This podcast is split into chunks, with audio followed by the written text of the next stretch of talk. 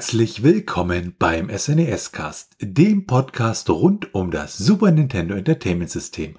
Mein Name ist Florian. Und mein Name ist Felix. In unserem Podcast behandeln wir grundsätzlich immer drei Spiele und dann eine Folge, in der andere Themen abseits der Spiele behandelt werden, wie zum Beispiel Community, Hardware oder anderwertige technische Themen und vieles mehr. Und da wir heute eine dieser Folgen haben, die sich nicht um Spiele drehen, behandeln wir das Thema Super NT. Das Super NT ist eine SNES-kompatible Konsole, hergestellt und veröffentlicht von der Firma Analog. Aber schauen wir uns zuerst einmal die Hintergründe an. Das Super NT ist eine sogenannte FPGA-Konsole und das klingt ja irgendwie nach einem tollen Buzzword. Und das ist natürlich die Frage, ja, was bedeutet das und, und, und was macht das Super NT vielleicht auch so ein bisschen aus unserer Sicht besonders, weil es gibt ja durchaus einige Retro-Konsolen, die auch Super Nintendo-Spiele abspielen können. Ähm, da hatten wir teilweise auch ein bisschen was bei der Episode SNES to Go behandelt, zum Beispiel den Hyperkin Superboy. Und wir wollen halt mal so ein bisschen da auch rausstellen, was ist halt das Besondere dann am Super NT. Und ähm, da ist ja schon die erste Frage, ähm, FPGA, was bedeutet das eigentlich? FPGA ist eine Abkürzung und die steht für Field Programmable Gate Array. Und ähm, das ist sozusagen ein integrierter Schaltkreis und ähm, ja, so die klassischen CPUs, äh, die wir kennen oder überhaupt klassische Mikroelektronik, die wir kennen, das sind sogenannte ASICs. Und das bedeutet im Groben, dass die praktisch ja einmal fest verdrahtet sind und so halt zu uns dann kommen. Und ich, wenn ich da einen Fehler gemacht habe, äh, dann kann ich da nie wieder was ändern. Und bei einem FPGA ist es dann halt so, die bestehen auch aus sehr, sehr vielen Blöcken, aus so, sozusagen programmierbaren logischen Blöcken. Und ich kann praktisch ja sozusagen sagen, wie soll sich dieser FPGA an der Stelle verhalten. Und ähm, ich kann sozusagen die Hardware-Konfiguration dieses FPGAs, die kann ich ja programmieren beziehungsweise beschreiben und dann wird die entsprechend umgesetzt. Ja, also dieser Unterschied ist praktisch ein ASIC ist halt ein, das steht für applikationsspezifischer integrierter Schaltkreis und der ist halt einmal ja fertig designt worden und dann halt fertig gemacht worden. Fertig. So. Und bei einem äh, FPGA habe ich praktisch ein Stück Hardware, was halt über eine Hardware-Beschreibungssprache sich dann so programmieren kann, dass ich praktisch ein, ein, ein, ein Hardware-Design dann darstelle, aber das halt nicht in diesen FPGA hineingebrannt ist. Geschichtlich kommen diese FPGAs so aus den 80er Jahren. Da hat Altera so das erste ähm, ja reprogrammierbare Logik-Dingens ähm, sozusagen vorgestellt und ähm, von da an hat sich diese ganze Entwicklung dann entsprechend weitergezogen. Also schon 1987 hatte man dann um die 600.000 reprogrammierbare Gates, äh, so nennt sich das dann sozusagen, womit ich dann halt meine logischen äh, Schaltungen und, und Gatter bauen kann.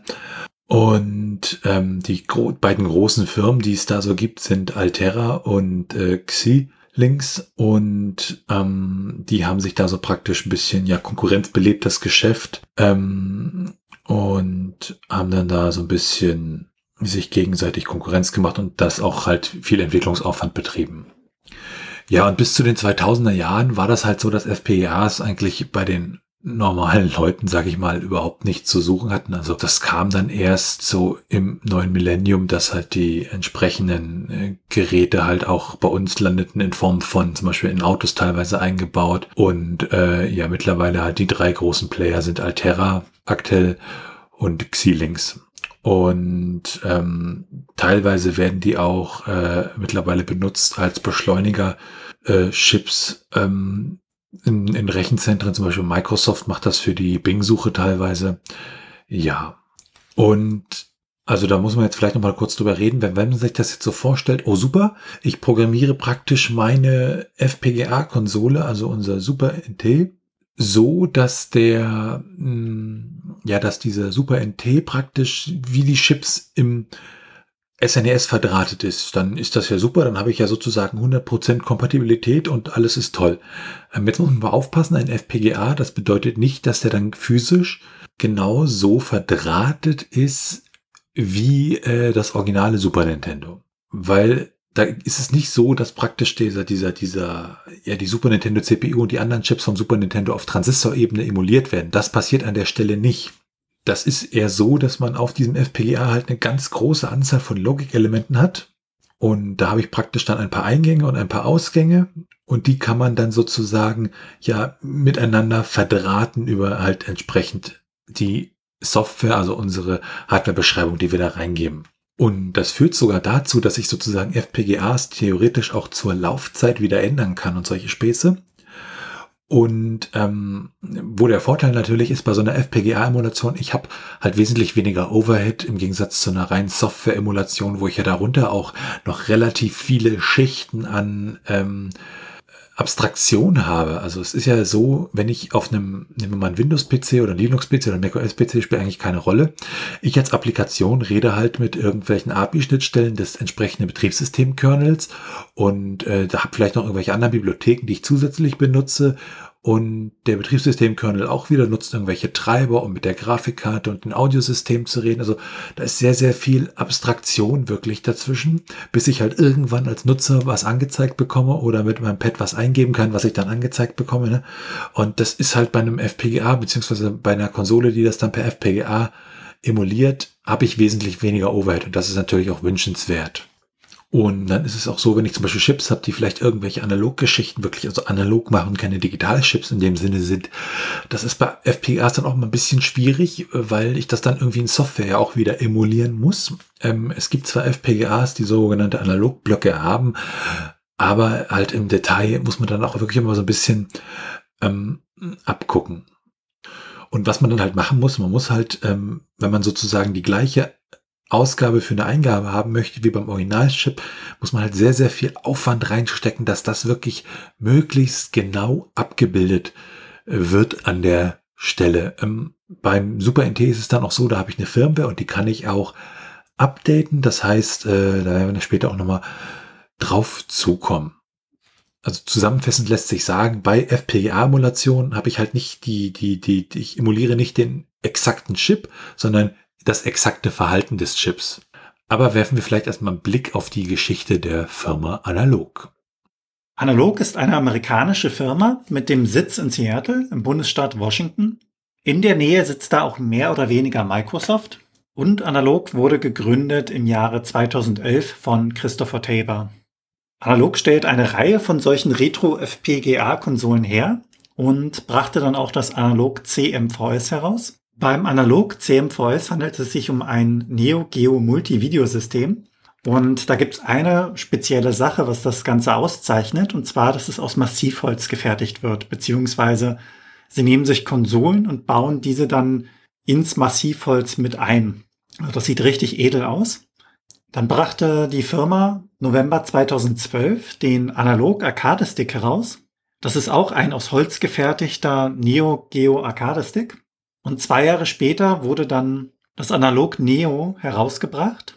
Das ist ein Neo Geo MVS-System und dazugehörig sind zwei Arcade-Sticks, welche dann in einem All-in-One-System kombiniert werden können. Im selben Jahr wurde dann noch das Analog NT angekündigt. Allerdings gab es dann beim Analog NT einige Verzögerungen, welche dazu führten, dass das Analog NT erst im August 2015 ausgeliefert werden konnte. Als es dann jedoch soweit war, wurde das Ganze recht positiv von den Kritiken her aufgenommen. Da hat sich das Warten in dem Sinne also gelohnt. Und zwei Jahre später, im April 2016, kam dann die Ankündigung, dass Analog sich mit der Firma 8BitDo, welche in Hongkong ansässig war, zusammentut, um einen kabellosen Bluetooth-Adapter für das Nintendo Entertainment System herauszubringen. Das Ganze wurde dann auf den Namen Retro Receiver getauft und von der Firma 8BitDo auch vertrieben. Wenige Monate später, also im Juli 2016, gab es dann eine weitere Ankündigung. Und zwar wurde die Zusammenarbeit erneut aufgenommen und es gab dann Pläne, den Retro-Receiver für das SNES e herauszubringen. Das Ganze wurde dann auch verwirklicht Und direkt danach, einen Monat, also August 2016, gab es eine weitere Ankündigung von der Firma Analog, dass sie den Analog NT Mini herausbringen möchten. Das waren dann die bisherigen Systeme, auf die sie sich erstmal konzentriert haben. Und am 16. Oktober 2017 gab es dann die nächste Ankündigung, in dem Sinne das fünfte Produkt in der Reihe, und zwar das Analog Super NT. Ja, und exakt ein Jahr später, am 16. Oktober 2018, kündigte dann Analog sein sechstes Produkt an, und zwar das Analog Mega SG. Das Analog Mega SG ist ein Sega Master System und eine Sega Genesis FPGA Konsole gewesen. Ja, und dieses Datum, da haben sie sich irgendwie drauf eingeschossen, denn am 16. Oktober 2019 wurde der Analog Pocket angekündigt. Dabei handelt es sich um ein FPGA Handheld System, welches standardmäßig Game Boy und Game Boy Advance Spiele beziehungsweise auch ein Adapter für das Sega Game Gear, den Atari Lynx und Neo Geo Pocket Color hat und damit Spiele abspielen kann. Dazu wurde noch ein optionales Dock für das System angeboten. Damit kann man dann am externen Fernseher spielen. Was den Analog Pocket angeht, den kann man aktuell auch vorbestellen. Allerdings sind das wirklich recht lange Wartezeiten. Wenn man den jetzt bestellen würde, dann ist das Auslieferungsdatum für 2023 datiert. Ja, dann wiederum am 16.10.2020 wurde das Analog Duo angekündigt. Und damit kann man dann Spiele vom TurboGrafx X16 der PC Engine CD und der PC Engine SuperGraph X spielen. Stand 2021 arbeiten bei Analog ähm, 26 Leute, dabei unter anderem der Gründer äh, Christopher Tabor, ähm, ansonsten Ernest Doracio, ansonsten Ernest Doracio, Matthew Kenyon, Marshall Hecht und ähm, wer aus unserer Sicht relativ wichtig ist, ist Kevin Horton. Der ist nämlich äh, mit seinem Titel dort Director of FPGA Development. Und äh, Kevin Horton hatte auch schon früher Retro-Hardware gemacht. Der hat zum Beispiel 2014 ein entsprechendes Mod äh, vorgestellt und hergestellt, mit dem ich praktisch mein Nintendo Entertainment System, also mein äh, NES, an den Fernseher per HDMI anschließen konnte. Also nicht irgendwie so ein Konverter-Ding, sondern wirklich äh, so ein Mod direkt für die Konsole, dass die dann gleich ein HDMI-Signal rausgibt. Ansonsten hat er auch die äh, ja, äh, Innereien vom Analog NT Mini und äh, auch vom Super NT halt gebaut und äh, sein Ansatz ist dann auch immer die entsprechende ja, Zielhardware halt zu reverse engineeren und hat dann da halt den entsprechenden FPGA-Code dann geschrieben, also diese Hardware-Beschreibung, die dann auf dem FPGA emuliert wird. Und er sagte dann halt auch mal, was wir ja vorhin schon gesagt haben, es ist halt, als ob man sozusagen ein Chip dazu bringt, genauso zu agieren wie ein altes äh, Super Nintendo an der Stelle das ist auch so ein bisschen so der Umbruch bei analog. Die haben halt früher Konsolen gebaut, die wirklich, ähm, ja, äh, alte Konsolen halt einfach in neue Gehäuse gepackt haben oder sich alte Chips besorgt haben. Und hier wird wirklich was Neues gebaut mit diesen FPGA-Konsolen, womit man das dann auch, ja, diese Systeme sozusagen in die Zukunft tragen kann an der Stelle.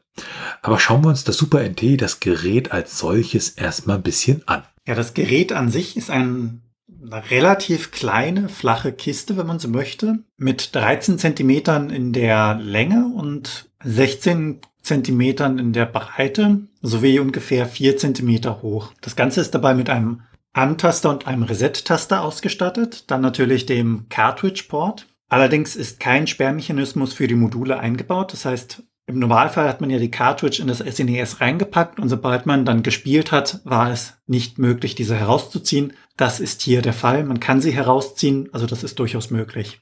Hier kann man also wirklich die Cartridges einfach rausziehen, die nächste reinpacken, ohne das gesamte System neu zu starten. Das heißt, er erkennt dann die neue Cartridge und ist dann direkt wieder drin im Spiel, beziehungsweise im Menü für das Spiel. Ja, neben diesen Dingen gibt es dann noch den Controller-Port beziehungsweise die Controller-Ports vorne, einen HDMI-Anschluss, als auch der Micro-USB-Anschluss befinden sich hinten und daneben gibt es dann noch ein SD-Kartenslot für die Firmware. Ja, das Ganze wurde dann auch in unterschiedlichen Modellen ausgeliefert, in einer transparenten Version. Dann gibt es die nordamerikanische Version in lila Tönen des nordamerikanischen SNES nachempfunden. Und dann gibt es noch die europäische Version die den Farben in der europäischen Version eben nachempfunden sind, also denen des Originals. Wenn man sich das Super NT bestellen möchte, gibt es nicht nur das Analog Super NT an sich, als Konsole, sondern zusätzlich dann noch Super Turrican, den Director's Cut, als auch Super Turrican 2, jeweils digital, als Spiele dazu. Daneben dann als Zubehör, wenn man so möchte, beziehungsweise als kleines Geschenk gibt es die Super Turrican Director's Cut Original SNES Style Box, also so eine kleine Box im Design von Super Turrican und die allgemeinen Kabel, also das HDMI-Kabel, das USB-Kabel und das Netzteil. Für eine begrenzte Zeit gab es eine Sonderedition, die Ghostly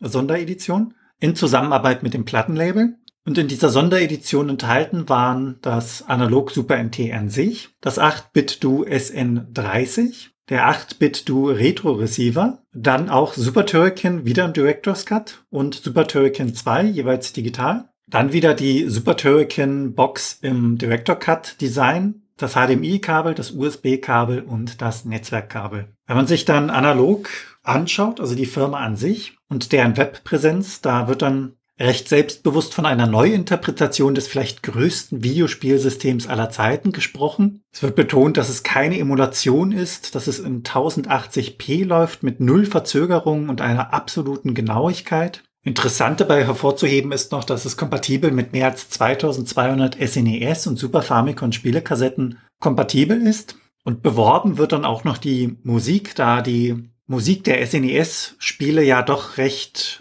ikonisch zum Teil waren. Und diese werden jetzt mit höchster Qualität wieder ausgegeben. Ja, und was noch sehr stark hervorgehoben wird in dem Sinne ist, dass das Super NT ja den originalen Kassettenschacht und Controlleranschlüsse hat. Also das bedeutet, dass er dann mit den originalen SNES und Super Famicom Spielekassetten sowie der originalen Hardware und dem originalen Zubehör kompatibel ist, um das mal zu zitieren. Angefangen dann beim Super Game Boy bis hin zu Mario Paint. Ja, wenn man sich das Super NT dann bestellt, beziehungsweise wenn man es bekommt, wird man vielleicht ein wenig verwundert sein, dass man Super Turrican als auch Super Turrican den Director's Cut nicht als Cartridge in dem Sinne bekommt, sondern dass das wirklich eingebaut ist in die Konsole, also dort gespeichert ist digital. Und ursprünglich war Super Turrican ja ein 6 Mbit-Titel. Allerdings musste dieses leider um 33 Prozent auf 4 Mbits gekürzt werden. Das ist ein Punkt, auf den Sie wahrscheinlich recht stolz sind, um das Ganze mal zu zitieren, 24 Jahre später, Super Turrican Director's Cut ist da, auf dem Super NT. Wir freuen uns sehr, dieses Stück Super Nintendo Geschichte zu bewahren und Super Turrican Director's Cut digital auf jedem System anzubieten. Als Bonus haben wir auch das Original Super Turrican 2 beigelegt. Schauen wir uns als nächstes ein wenig die Firmware genauer an vom Super NT. Ja, wir hatten ja vorhin schon gesagt, dass man die Firmware updaten kann. Das heißt, man nimmt eine kleine SD-Karte, formatiert die FAT32, packt das Firmware-File da drauf und dann rein damit und dann wird das Ganze gestartet und dann aktualisiert sich die Firmware auf dem System selber. Das hat natürlich den Vorteil, äh, ja, diese FPGAs sind ja halt frei programmierbar und so kann man halt bestimmte Bugs halt auch nachträglich immer noch ausbauen und kann auch neue Features einbauen.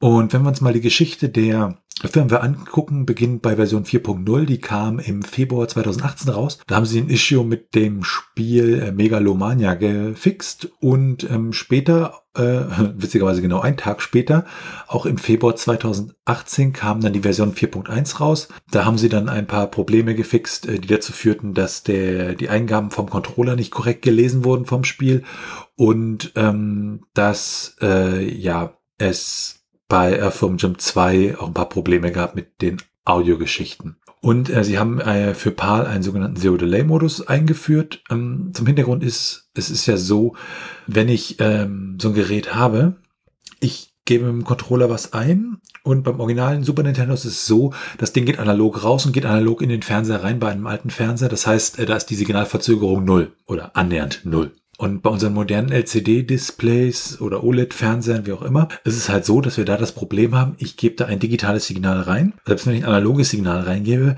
ähm, geht das dann praktisch erst durch eine ganze Nachbearbeitung, Skalierung etc. etc. Und das führt dazu, dass ich dann Millisekunde um Millisekunde an ähm, Verzögerung sozusagen habe und dann keine Null-Latenz mehr habe. Und deshalb ist es auch bei dem ähm, Super NT halt schwierig, da halt einen Modus zu finden, in dem ich halt, wenn ich Controller eingebe, ja instantan sozusagen ähm, das auf dem Fernseher angezeigt bekomme, weil bestimmte Sachen wie den Fernseher kann ich halt nicht kontrollieren. Und ähm, es ist auch so, dass beim Super NT die Spiele minimal langsamer laufen als auf einem Sub Original Super Nintendo. Es gibt auch einen Modus, wo man das umschalten kann. Dann werden aber ab und zu halt, äh, ich sag mal, Frames ausgelassen, um das halt, ähm, diesen Versatz dann zu korrigieren. Und äh, das führt dann halt dazu, dass es auch bei Speedruns an der Stelle ein bisschen schwieriger ist. Aber zurück zur Firmware. Ähm, ja, die 4.3er-Version, die kam dann auch im Februar 2018 heraus. Also man hat da wirklich noch sehr, sehr viel gefixt und da hat man dann einige äh, Korrekturen wegen den äh, Farben, RGB-Farben gemacht, hat einige Probleme mit einigen Spielen äh, behoben. Unter anderem gab es Probleme beim Zweispieler-Modus von Uniracers bzw. Unirally. Das war ja auch vor einigen Episoden hier im Podcast Arten. Und ähm, da hat man halt sehr, sehr viel gefixt. Und in der Version 4.4 vom März 2018 wurde dann ein Tooling hinzugefügt, um ähm, Cheatcodes einzugeben, also sowas wie Game Genie Codes halt, die ich da eingeben kann. Ähm, das ist jetzt praktisch direkt ins Super NT integriert. Das heißt, da brauche ich kein spezielles Menü. Und es gibt einen äh, äh, Unterschied ähm, in dem System jetzt zwischen Soft Reset und Hard Reset.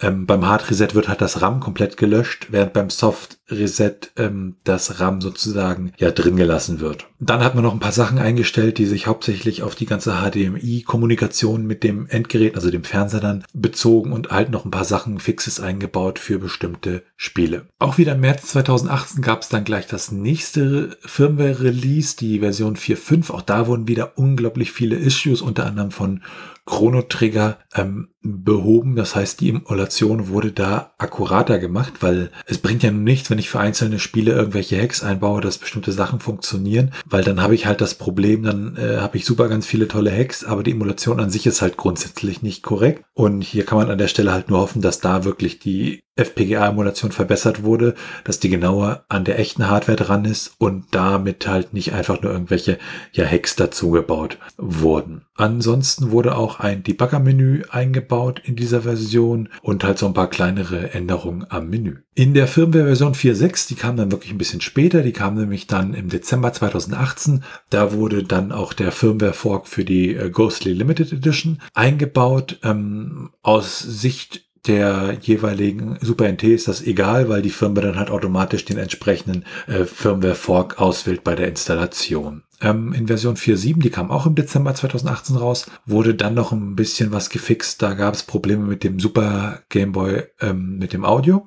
Und äh, die Version 4.9, die erschien dann im November 2020. Da wurde so ein bisschen Kompatibilitätsgeschichten für andere Produkte von analog gebaut, nämlich das DRC, das ist so eine Audiogeschichte von analog. Und es wurde ein SPC-Player eingebaut, also mit dem man diese ähm, Musik vom Super Nintendo abspielen kann. Ansonsten noch einige kleinere Fixes, die Audios und einige Spiele betroffen haben. Ja, und die letzte und aktuelle Version, die ist vom Februar 2021, das ist die Version 5.0. Auch hier wurde so ein bisschen noch was an der HDMI-Kommunikation gemacht und es wurden ein paar äh, Bugs im Menü korrigiert, dass bestimmte Settings nicht ähm, aktualisiert wurden, wenn bereits das Spiel lief und es wurden noch ein paar Sachen gefixt, ähm, unter anderem im Spiel Bahamut Lagoon. Neben der offiziellen Firmware gibt es auch eine sogenannte Jailbreak-Firmware und diese erlaubt es unter anderem halt ROMs von der SD-Karte abzuspielen. Also dann brauche ich sozusagen nicht mehr die Original-Cartridges, sondern kann halt die ROMs benutzen. Ähm, die findet sich auch im Internet. Ja, ansonsten kann ich halt mit diesem Jailbreak halt ja ROMs direkt von der SD-Karte spielen muss dabei aber auch die BIOS-Dateien für die entsprechenden Zusatzchips wie den DSP1, den DSP3, den DSP4, den CXE4 etc. halt alle drauf haben. Und ich kann dort auch Safe Games speichern, das heißt, ähm, ja, während der Laufzeit entsprechend speichern. Und was ich persönlich am interessantesten finde, ähm, ist halt, wenn man nicht eine Retro oder so, dann kann man mit dem Super NT, mit dieser Jailbreak-Firmware halt auch Kopien seiner ROMs machen, die entsprechend auslesen, zum Beispiel die, die, die Speicherstände auslesen, wenn man zum Beispiel die Batterie wechseln möchte an der Stelle. Ja, und dann vielleicht noch ganz was kurz zu den Controllern, wo wir auch beim Gerät waren. Die Controller sind ja von 8BitDo, das ist halt eine unabhängige Firma aus Hongkong. Und ähm, die bieten halt wirklich sehr, sehr tolle Controller an, auch so klassische Controller, ähm, wobei es da auch ein, zwei in Anführungszeichen Probleme gibt, da kommen wir aber gleich nochmal zu. Ähm, ansonsten wirklich so was Controller angeht, wirklich ziemlich tolle Controller, die die bauen, wirklich wertig und ja. Gucken wir uns ein bisschen das Nutzererlebnis an. wenn ich das Super NT starte, dann kommt erstmal so eine coole Intro-Animation und ähm, habe dann halt so ein Menü, wo ich Turrican starten kann, wo ich meine Einstellungen machen kann, wo ich meine Konsole auf NTSC, auf PAL-Standard einstellen kann. Das heißt, ich kann dann halt ja japanische Module abspielen, damit ich kann NTSC-Module aus Nordamerika abspielen, ich kann europäische Module abspielen, was natürlich total toll ist an der Stelle. Und ich habe auch Spezialtasten, zum Beispiel Up plus Select äh, macht ein Warmreset und mit äh, Down und Select kann ich praktisch wieder in das Menü wechseln. Ansonsten habe ich halt im Menü die Möglichkeit, so Sachen wie künstliche Scanlines anzustellen, um halt bestimmte ja, äh, äh, Sachen, die halt nur mit diesen Scanlines vom Analogfernseher rüberkommen, äh, auch auf meinem digitalen Fernseher dann zu haben. Ich kann bestimmte Skalierungen einstellen. Und ähm, ich hatte ja gesagt, es gibt dieses coole äh, Start Dingens. Das heißt, ich mache das an, da kommt dann wirklich so ein cooles Start-Intro mit einer coolen Musik. Und das ist so, da wurde der Entwickler ähm, des Indie-Games Fest, äh, Phil Fish, äh, wurde engagiert. Und der hat dann halt diese Animationen gemacht. Um die 30 Animationen hat er da gemacht, unterschiedliche Boot-Up-Animationen, die da mit drin sind und die alle so ein bisschen auf dem Analog-Logo basieren. Und die Musik für diesen Start ist von Square Pasha, das ist ein bekannter äh, Musiker aus der Szene. Also auch da wurde wirklich sehr viel Liebe ins Detail gesteckt. Das macht wirklich Spaß, das Ding zu starten und dieses Intro sich anzugucken. Das ist auch jedes Mal ein anderes halt. Also das ist schon ziemlich cool. Ja. Werfen wir einen kleinen Blick auf die technischen Daten. Ähm, in dem System selber steckt ein Altera Cyclone 5 drin, ein FPGA und der, das ganze System liefert dann halt 1080p, das heißt Full HD Auslösung in progressiv, das heißt Vollbilder, äh, werden da halt rausgeliefert und der Sound wird halt mit 48 Kilohertz und 16 Bit entsprechend da abgeliefert. Ja, kompatibel soll das System mit äh, allen äh, SNES e und Super Famicom ähm, Cartridges sein. Es ist praktisch ja, wie ich schon sagte, also regionsfrei. Das heißt, ich kann damit alle diese Dinger abspielen. Ich kann das Gerät weltweit benutzen an, an 50 oder 60 Hertz äh, Ausgängen sozusagen. Und der HDMI-Ausgang, der liefert mir entweder 1080p, 720p oder 480p. Zum Vergleich, die Konsole des Super Nintendos, das ist halt eine 240p Auflösung. Äh, das heißt, ähm, da sind halt, äh, ja, von der Auflösung her wesentlich weniger. Sie sagen dann auch, dass sie halt eine Art, äh, ja, ähm, dass halt Video und, und Bild halt zueinander passen. Das ist ja bei der Emulation immer so ein bisschen das Problem, dass man die halt nicht genau aufeinander bekommt, weil das halt keine echte Hardware ist. Das soll beim Super NT ein bisschen besser funktionieren, äh, wobei mir da nicht ganz klar ist, ob da auch nicht mit adaptiven Systemen gearbeitet wird, wo halt immer so ein bisschen das Audio kurzzeitig ausgebremst wird, um wieder sich an das Bild anzupassen, ohne dass der Mensch es an der Stelle halt merkt. Ja, ansonsten hat das äh, Super NT halt die Original-Controller-Ports. Das heißt, ich kann meine gesamte Hardware, die ich so habe für Super Nintendo, halt da dran anschließen und ähm, habe halt einen SD-Kartenslot für meine ganze Geschichte Firmware-Updates. Ähm, in den Optionen vielleicht noch, da gibt's halt Optionen für diese Scanline-Geschichten und für die ganze Skalierung und ich kann auch so die vertikale und die horizontale Position halt alles anpassen. Und wenn wir dann mal nochmal einen Blick drauf werfen, was halt so an Cartridges offiziell sozusagen unterstützt wird, äh, da ist es an der Stelle so, dass halt alle von Nintendo hergestellten Cartridges ähm, gesagt wird, dass die unterstützt werden und funktionieren, dass unlizenzierte Homebrew und Reproduktions- und diese äh, Piraterie-Cartridges unterstützt werden, dass der Super Game Boy und der Super Game Boy 2 unterstützt werden und auch so Backup-Units, die wir jetzt ja ähm, in einer der letzten Episoden auch hatten, ähm, wie der Game Doctor, die werden halt auch an der Stelle unterstützt. Ähm, Schummelmodule wie das Game Genie, das Pro Action Replay, ähm, und auch Module wie das Super UFO Pro 8 oder das Triester Super 8 ähm, werden unterstützt. Auch das SD2 SNES beziehungsweise mittlerweile ähm, FX-Pack äh, Pro heißt das ja, werden unterstützt. Ähm, witziger Fun Fact, auch das ist eine FPGA-Cartridge, das heißt, der programmiert sich praktisch auch wieder, ja, ich bin ein Modul da sozusagen rein, wenn man das mal ein bisschen runterbricht.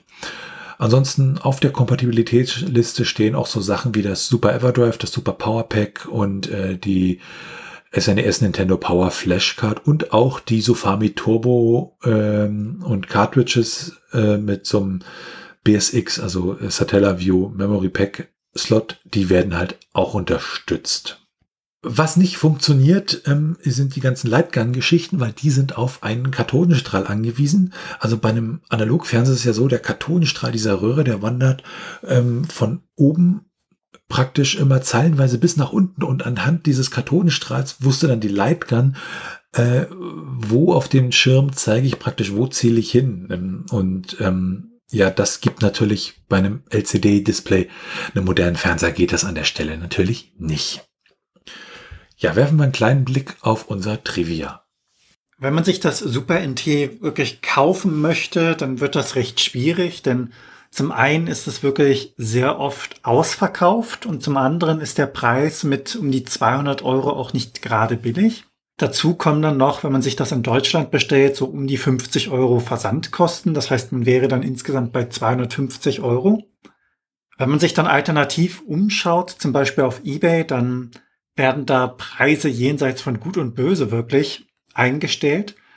Je nach Version geht das dann teilweise ins Vierstellige, also von 500 bis 1000 Euro und teilweise ein bisschen drüber. Ist doch dann das Ganze schon recht happig. Wenn man sich dann nach Alternativen erkundigt, findet man eventuell Mr. FPGA. Das ist eine FPGA-basierte Konsole für unterschiedlichste Systeme. Und diese ist auch noch Open Source dazu.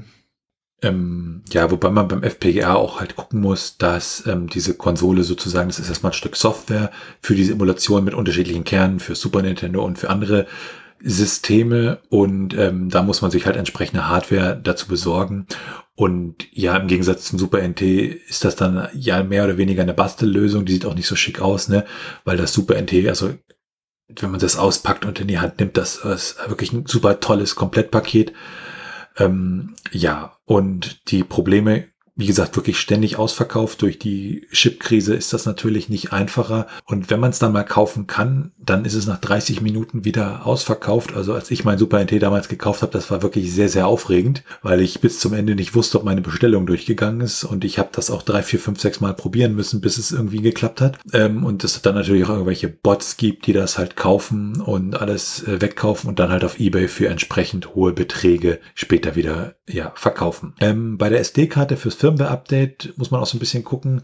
Äh, die ist so ein bisschen wählerisch, also da musste ich auch ein paar SD-Karten durchprobieren, bis eine dann funktioniert hat. Und wir hatten ja auch gesagt, diese Controller von 8-Bit-Do, ähm, ja, die sind leider häufig auch ausverkauft. Und vor allem den SN30, das ist wirklich so ein Controller, der sieht fast aus wie ein Super Nintendo-Controller, der wird aktuell von 8-Bit-Do nicht mehr im Sortiment geführt und das ist ziemlich, ziemlich traurig. Also hm, da können wir momentan auch nicht wirklich eine gute Empfehlung dafür geben. Also so für kabellose Controller am Super Nintendo, was man da wirklich an der Stelle dann kaufen sollte. Auch für Super NT, hm, ja, das vielleicht noch mal kurz so ein bisschen zu den Problemen. Ja, gucken wir uns ganz kurz die Bewertung an. Also das Super NT wurde eigentlich von vielen Leuten wirklich gelobt und ähm, wurde halt auch, ähm, ja, das ist die Zukunft des Retro-Gamings. Also das kam ziemlich gut an und das merkt man auch immer, also wie gesagt, es ist super schnell ausverkauft, wenn es mal wieder zu haben ist und äh, sie halten es auch nicht mit Absicht knapp, sie haben halt wirklich Produktionsprobleme an der Stelle. Und also im, im Groben kann man sagen, eigentlich die Bewertungen für dieses Gerät sind eigentlich äh, ziemlich gut im Allgemeinen. Und damit kommen wir dann auch zur Meinung. Also aus meiner Sicht ein großartiges Ding. Also bei mir zu Hause mein Standard-Setup ist am Fernseher ein Super Nintendo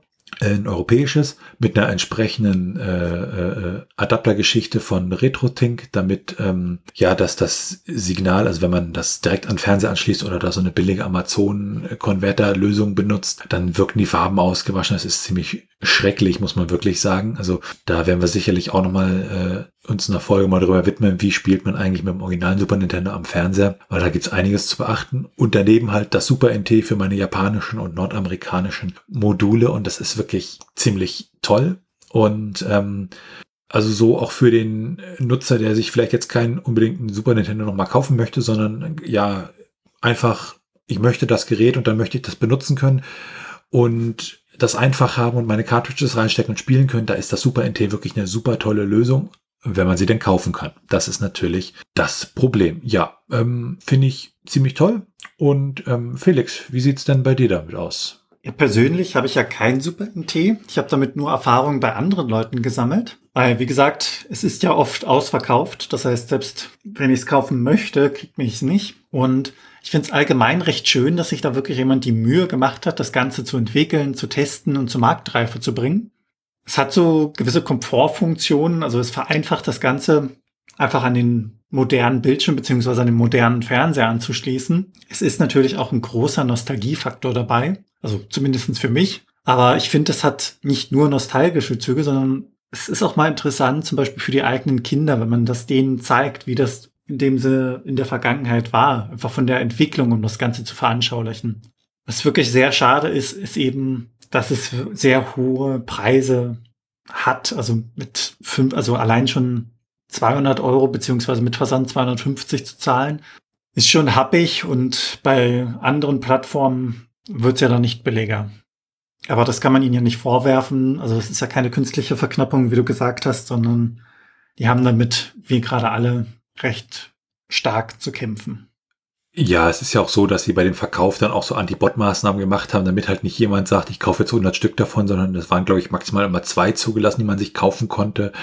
Und äh, ja, also da achten sie schon ein bisschen drauf. Aber wie gesagt, äh, Nachschub zu bekommen ist halt aktuell wirklich ziemlich, ziemlich schwer. Und ja, der Preis auch, ne? Also für 250 Euro, dann kriegt man heutzutage schon eine moderne Konsole. Ich glaube, eine Switch dürfte in etwa in dem Preisbereich liegen, wenn ich mich nicht irre. Und ähm, aber wenn man wirklich öfter mal Super Nintendo Spiele am Fernseher spielen möchte, es ist wirklich toll. Also da kann man das dann an der Stelle wirklich empfehlen. Ja, das war's dann mit dieser Folge vom SNES Cast. Wenn ihr Fragen, Anmerkungen, Themenvorschläge oder Kritik habt, dann könnt ihr uns gerne schreiben per Mail an info@snescast.de. Ihr könnt uns auch auf unserer Website unter den einzelnen Episoden Kommentare zu diesen hinterlassen. Ansonsten bewertet uns bei Apple Podcasts und anderen Podcast-Portalen und natürlich könnt ihr uns auch persönlich empfehlen. Ihr könnt uns auf Steady unterstützen, da freuen wir uns drüber und es hilft uns, diesen Podcast zu machen und für euch gibt es dann das eine oder andere kleinere Benefit dafür. Alles weitere dazu und rund um den Podcast, wie zum Beispiel den Link zu unserem Discord-Server, findet ihr unter snescast.de. Tschüssi. Ciao.